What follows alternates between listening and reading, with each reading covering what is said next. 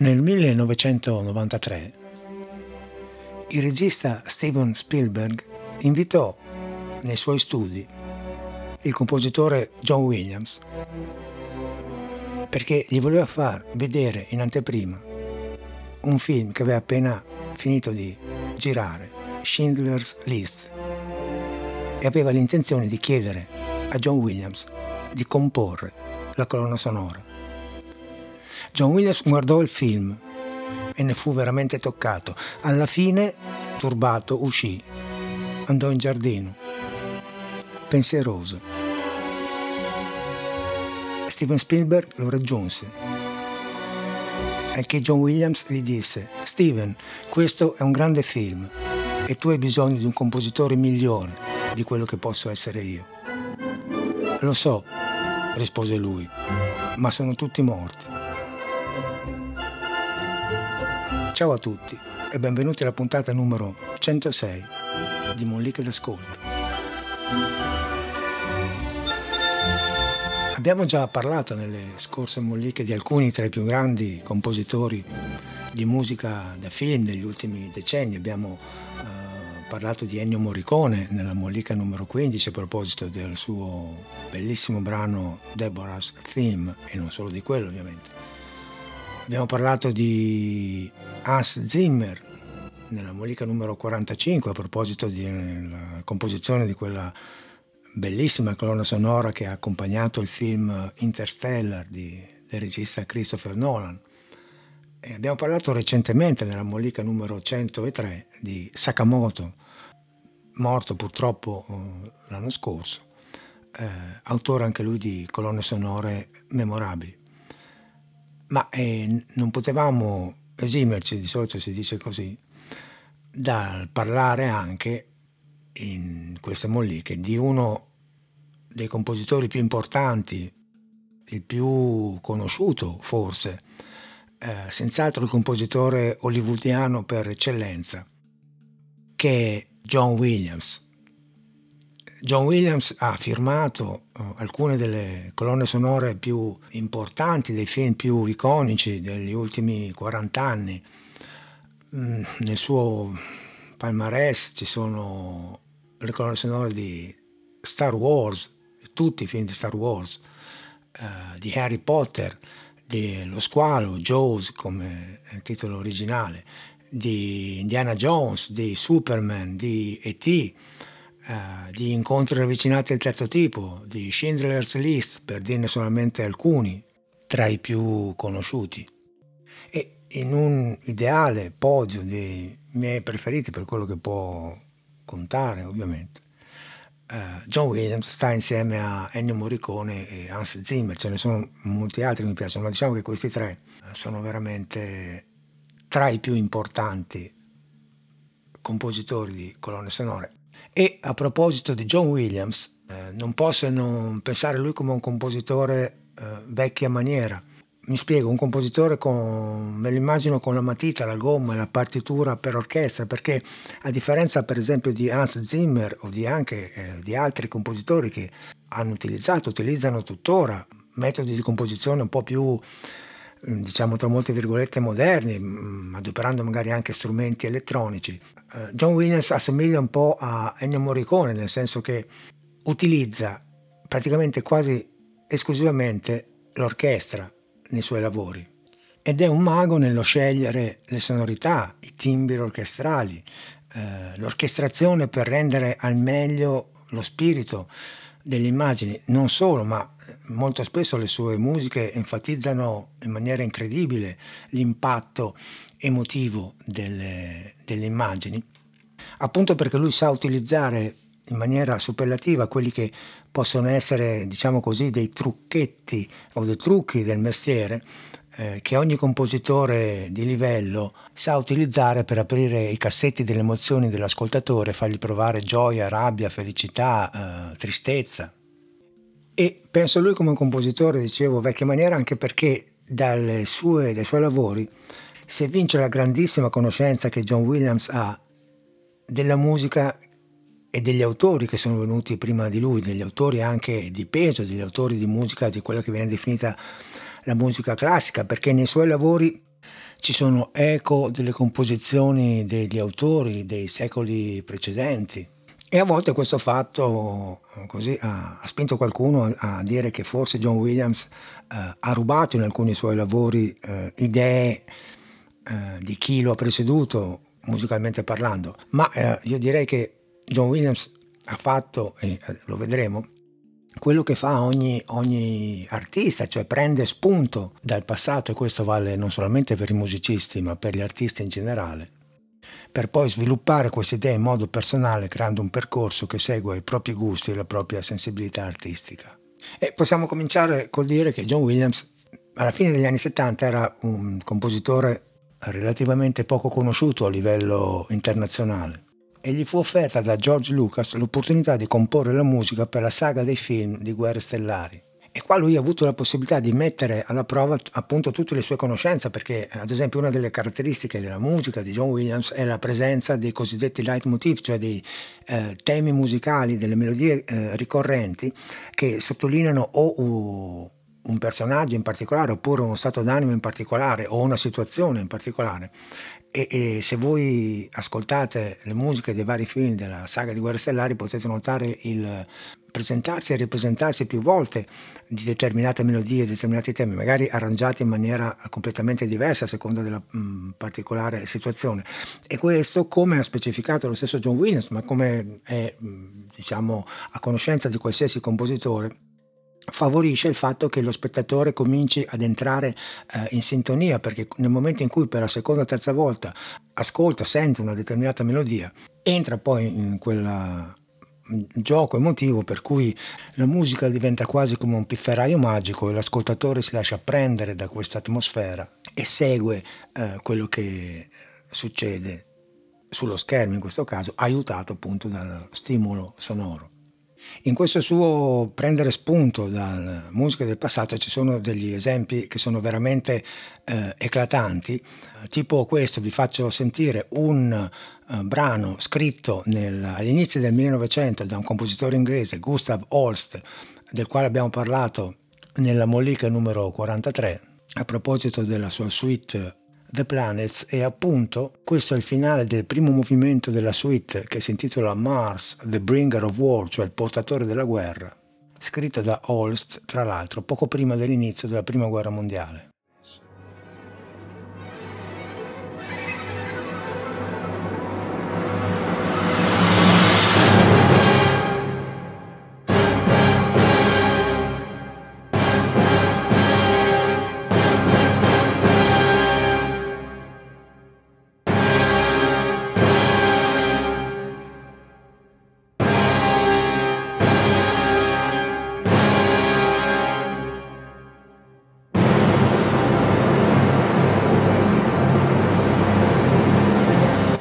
Ed ora ascoltate questo pezzo preso sempre dalla colonna sonora uh, di uno dei film di Star Wars eh, e diciamo che la somiglianza in questo caso è veramente uh, notevole.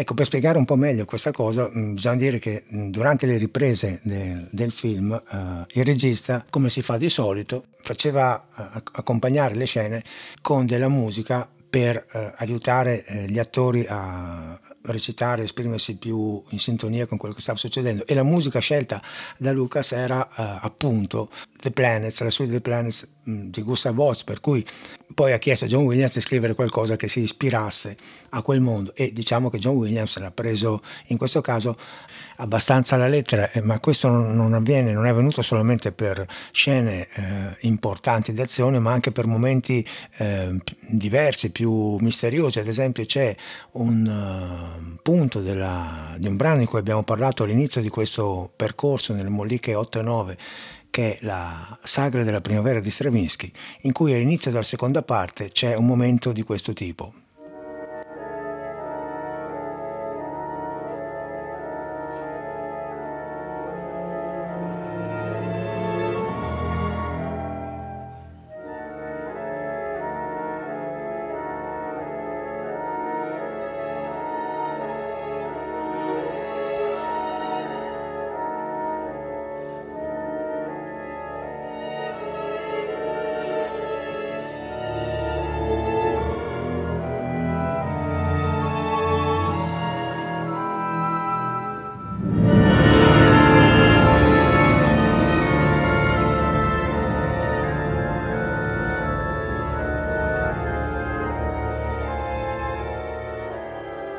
E diciamo che da questa orchestrazione così rarefatta e così misteriosa, John Williams ha tratto lo spunto per un altro momento topico della saga di Star Wars, che è The Dune Sea of Tatooine, in cui praticamente da un punto di vista dell'orchestrazione ci sono delle evidenti similitudini.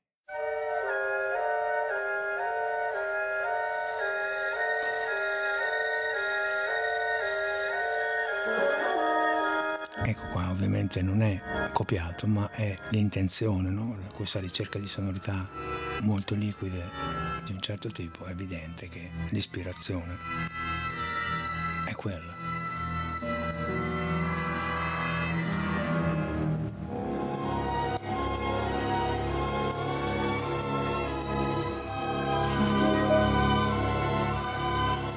Perché quello che John Williams spesso fa è prendere spunto dalle idee di questi grandi compositori del passato e poi rivisitarle alla propria maniera e far andare queste idee in direzione eh, abbastanza diversa, eh, tranne quando fa delle citazioni mh, volute proprio quasi eh, spudorate, come nel caso di una sequenza del film Home Alone, che in italiano è, eh, mi pare, Mamma ho perso l'aereo, in cui praticamente fa quasi una citazione di un pezzo di Tchaikovsky tratto dal, dallo Schiaccianucci e questa è la colonna sonora del film.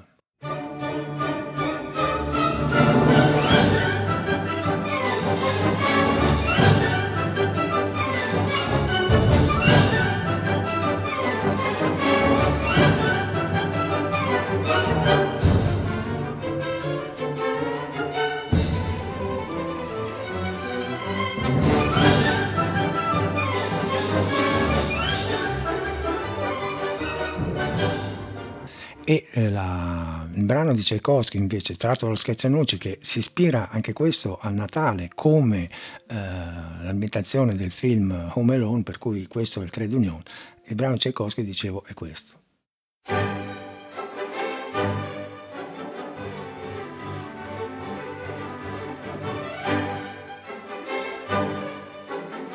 e qua la citazione è quasi letterale, voluta, dichiarata.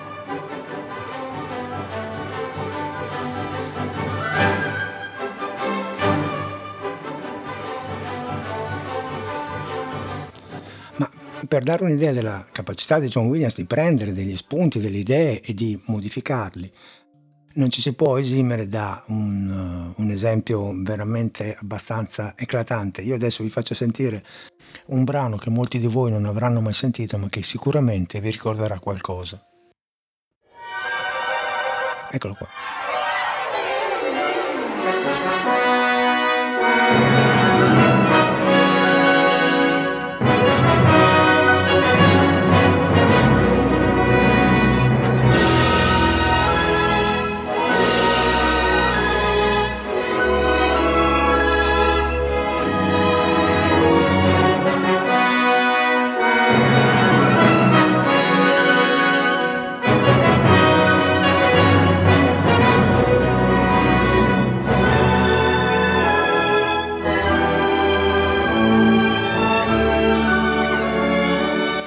Questa è la musica di un film eh, hollywoodiano intitolato King's Row uh, del 1942, in italiano Delitti senza castigo, scritta da un compositore uh, austriaco, poi nat- naturalizzato americano, che è, è Eric Wolfgang Korngold. E in questo brano che cosa c'è? C'è uh, l'impatto emotivo degli ottoni che fanno una specie di fanfara e poi c'è una parte degli archi che invece eseguono un, un momento molto più melodico.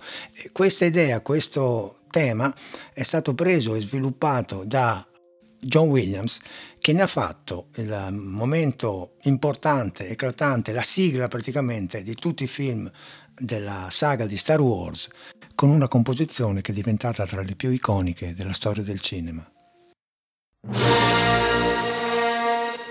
Stessi ottoni.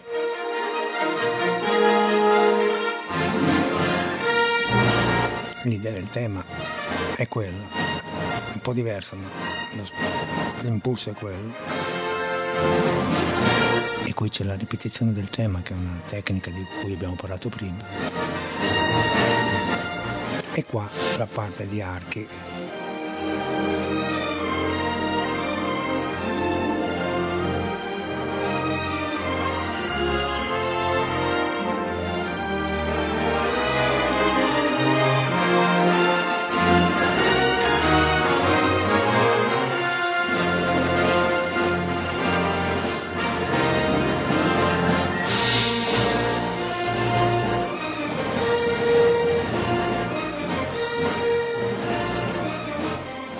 E qua è evidente la sapienza di John Williams perché ha preso spunto l'idea uh, e ha, l'ha sviluppata in maniera estremamente personale perché cosa c'è qua? C'è la presenza forte di, uh, degli strumenti a fiato, degli ottoni che fanno quella che è praticamente una, quasi una fanfara, un motivo molto breve che si può ripetere molte volte, eh, appunto perché è breve, che ti rimane stampato in testa con una facilità incredibile, seguito da un altro momento più melodico, suonato da strumenti completamente diversi, che sono gli archi, che sono fatti ovviamente di legno, per cui uno suono più caldo, che si presta di più a qualcosa di più mm, personale, appunto più cantabile. E per poi riprendere il motivo eh, diciamo di fanfare iniziale e questo mix veramente esplosivo ha fatto sì che questo brano diventasse così importante e mm, appunto ad essere riconosciuto praticamente da tutti al primo ascolto perché una delle caratteristiche di John Williams è quella di eh, riuscire a scrivere sia dei temi molto mh, brevi, molto concisi molto forti da un punto di vista anche dell'impatto ritmico che si adattano benissimo a situazioni diciamo così di azione, sia anche melodie più aperte, eh, più lunghe che richiedono più, più, tempo. E questa è una caratteristica che ad esempio nelle moderne produzioni di, di Hollywood si perde, nel senso che nella moderna cinematografia spesso c'è molta rapidità, per cui eh, si rinuncia a, alla melodia, si rinuncia nei grandi temi per qualcosa di eh, molto più uh, incisivo, molto più uh, diciamo corto come sviluppo. Ecco, John Williams in realtà sa fare entrambe le cose le sa fare eh, molto bene al punto tale che come dicevo prima è praticamente il compositore hollywoodiano per eccellenza. Ecco, per darvi un'idea della capacità, della bravura, del mestiere anche di questo grossissimo compositore, eh, io ho scelto tre eh, brani tra i molti che lui ha composto. Il primo si intitola Duel of the Fates, cioè il duello dei destini, musica che accompagna una delle scene più importanti della saga di Guerre Stellari, quella della lotta tra il bene e il male, con le spade laser, una scena veramente diciamo così epica. E qui appunto lui ha utilizzato per la prima volta un coro che rappresenta appunto questa lotta tra, tra bene eh, e il male. E questo coro canta qualcosa di mm, molto particolare perché eh, il testo è tratto da una epopea eh, gallese che si intitola The Battle of, of, the Trees, cioè la battaglia degli alberi, che è la storia di uno oh, stregone che dà uh, vita agli alberi in una foresta perché vadano in battaglia. Lui ha preso questa lingua, l'ha tradotta in inglese moderno, questa lingua celtica, l'ha tradotta in inglese moderno, poi questo inglese inglese, è stato tradotto in greco e poi eh, in sanscrito mh, per scegliere delle parole che avessero delle sonorità che a lui eh, interessavano particolarmente. La musica è stata uh, realizzata dalla, dalla, London Symphony Orchestra, per dire una delle orchestre più importanti uh, al mondo, e, e, il coro è London, quello delle London Voices, è stata registrata nei famosissimi studi di Abbey Road, di cui più volte abbiamo parlato a Londra nel febbraio del 1999 ed è un brano che è sia epico, data la presenza del coro che interviene in modo così massiccio, sia anche eh, ritmicamente molto sostenuto perché c'è eh, questo ostinato che è praticamente una frase ritmica che continua a ripetersi che eh, contribuisce ad aumentare sempre più la tensione ed è veramente qualcosa di estremamente eh, interessante. Il film di riferimento è La minaccia fantasma, sempre della saga di Star Wars e il brano è questo.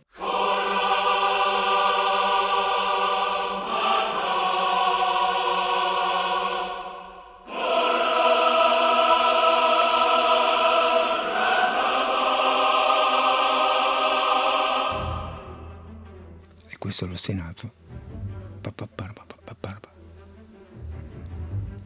E su questo ostinato si innesta la melodia dei legni, eccola qua.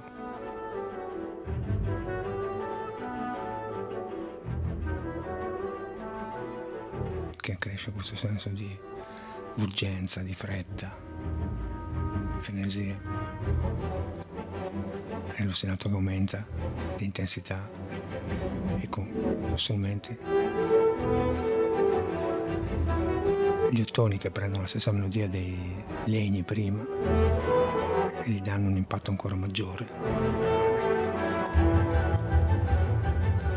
È l'ostinato che continua. E poi entra il coro veramente qualcosa che ti prende.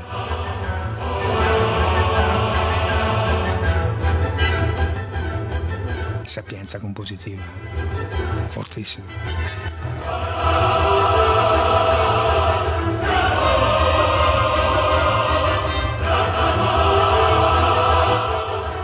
E il fatto che non si capiscano le parole aumenta questa tensione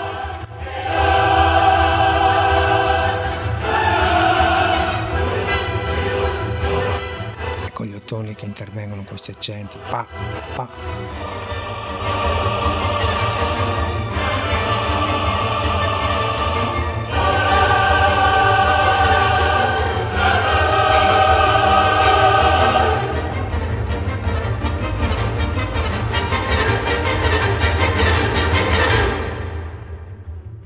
Poi riprende l'ostinato, è veramente un brano bellissimo che è diventato uno dei più importanti di tutta la saga uh, di Star Wars. E c'è un utilizzo delle possibilità espressive dell'orchestra e delle voci umane in questo caso anche veramente mh, estremamente raffinata perché eh, ci sono gli ostinati fatti da gli archi, sono, c'è la melodia che prima viene presa dagli strumenti eh, i legni, per cui strumenti, strumentini a fiato, che poi viene presa dagli ottoni e poi ci sono gli ottoni che intervengono con gli accenti, poi c'è questo ritmo incalzante, veramente una musica che sottolinea in maniera estremamente eh, significativa quello che avviene sulla scena, cioè questo duello tra il bene e il male, mm, in cui si sa che alla fine uno, due, uno delle due entità andrà a perire, ma non si sa quale fino praticamente alla fine del duello, come tipico insomma, di, scene di questo genere. Altro brano su cui volevo portare l'attenzione è l'Imperial March che eh, rappresenta il tema eh, in pratica della figura più cattiva di tutta la saga ed è un, un brano che ha un fortissimo eh, impulso ritmico appunto perché è una marcia anche molto lenta e, ehm, e il tema la melodia che viene suonata che eh, è molto particolare perché sembra qualcosa di uh, facile che si stampa nel, nell'orecchio, ma in realtà se andiamo poi a vedere è veramente complicato, è stranissimo, è molto uh, particolare per essere un tema uh, hollywoodiano. Vi faccio sentire solamente la melodia col pianoforte in modo che possiate rendervi conto della stranezza di questo tema. Questo è l'inizio. E fin qua c'è il ritmo. Ma cominciate ad ascoltare da questo punto. Eccolo qua.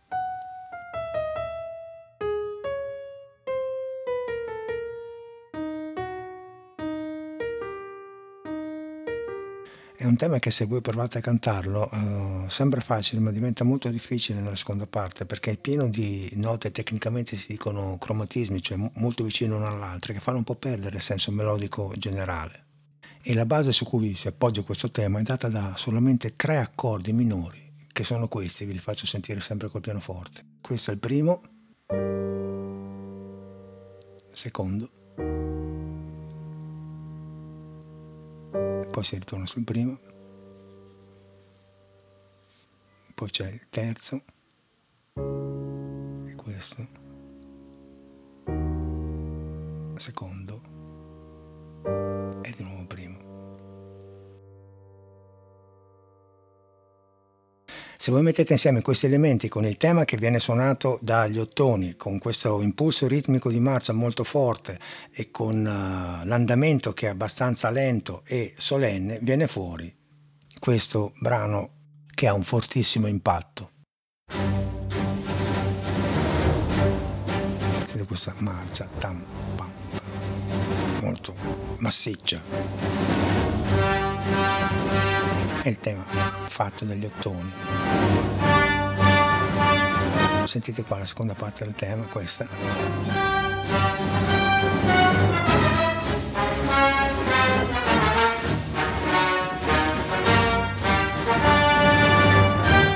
Ripetuto perché, come dice John Williams, la ripetizione è importante, non lo dice solo lui, ma comunque in questo caso lo dice lui, è sotto questo impulso ritmico.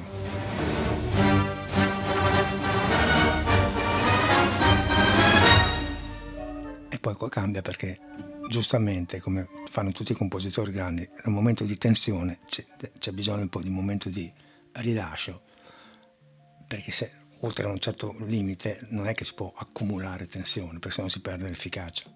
Ecco, ma non pensate che John Williams sia in grado di scrivere solamente temi di impatto che accompagnano scene di azione? perché una delle sue, eh, delle sue composizioni, delle sue colonne più, sonore più importanti è quella che lui ha scritto proprio per il film di cui parlavamo all'inizio di quel così, dialogo tra lui e Steven Spielberg, che è appunto Schindler List. E in questo caso lui ha fatto una scelta completamente diversa perché il tema è molto largo, molto melodico, l'andamento è contenuto e la melodia importante, il tema principale è stato affidato a uno strumento che non è eh, freddo e imponente come i fiati e gli ottoni, ma è qualcosa di molto caldo, molto vicino, che è eh, il violino, che è uno strumento estremamente espressivo, non che gli altri strumenti non lo siano ovviamente. Ma essendo fatto di legno è uno strumento che si avvicina un po' di più alla sensibilità proprio dell'animo umano e qui viene utilizzato in gran parte della sua estensione, nel senso che si parte da un registro oh, abbastanza grave centrale per poi inerpicarsi da un punto di vista melodico fino ai registri più acuti. Il tema eh, fa continui salti verso il basso, un tema che poi si ripete, si ripete uguale nel registro più acuto, ed ha una qualità melodica, un'inventiva estremamente eh, importante e che ti prende da un punto di vista emotivo e che con le scene del film, che sono quasi tutte, eh, cioè tutte praticamente in bianco e nero, dà una, un colore a questa eh, situazione emotiva eh, impagabile.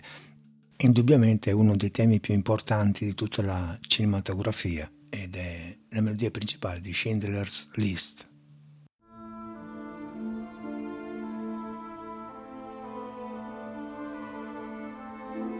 Qui c'è una scelta della strumentazione completamente diversa rispetto a quella che avete ascoltato fino adesso.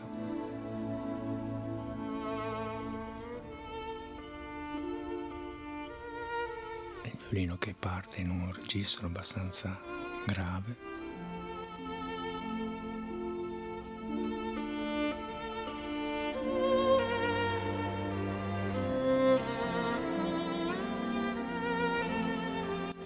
Scelta dell'arrangiamento completamente diverso, archi, arpe.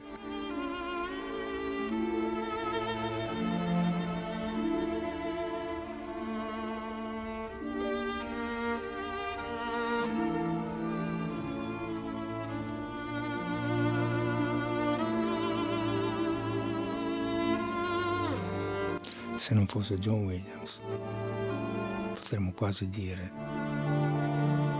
che è Morricone. Anche John Williams era in grado di scrivere musica di questo tipo.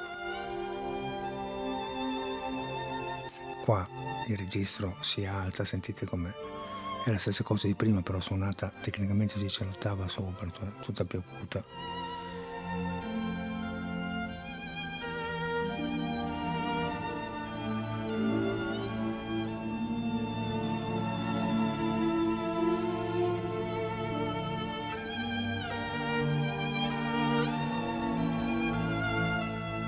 Questo brano dà l'idea della versatilità di questo musicista, capace di scrivere cose emotivamente completamente diverse tra loro.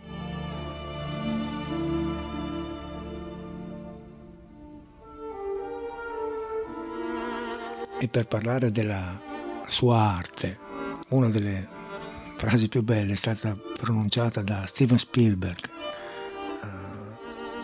durante l'assegnazione di uno dei tantissimi premi che ha vinto John Williams. E nel suo discorso di premiazione Steven Spielberg, facendo riferimento a immagini che tutti noi abbiamo uh, della musica di John Williams, riferite a determinati film, ha detto senza John Williams le biciclette non volano veramente. Nelle scope delle partite di Quidditch, che Harry Potter in questo caso, né gli uomini con i mantelli rossi hanno la forza e i dinosauri non camminano sulla terra. Senza John Williams non ci meravigliamo, non piangiamo e non crediamo. Detto questo, ciao a tutti e al solito fate bravi.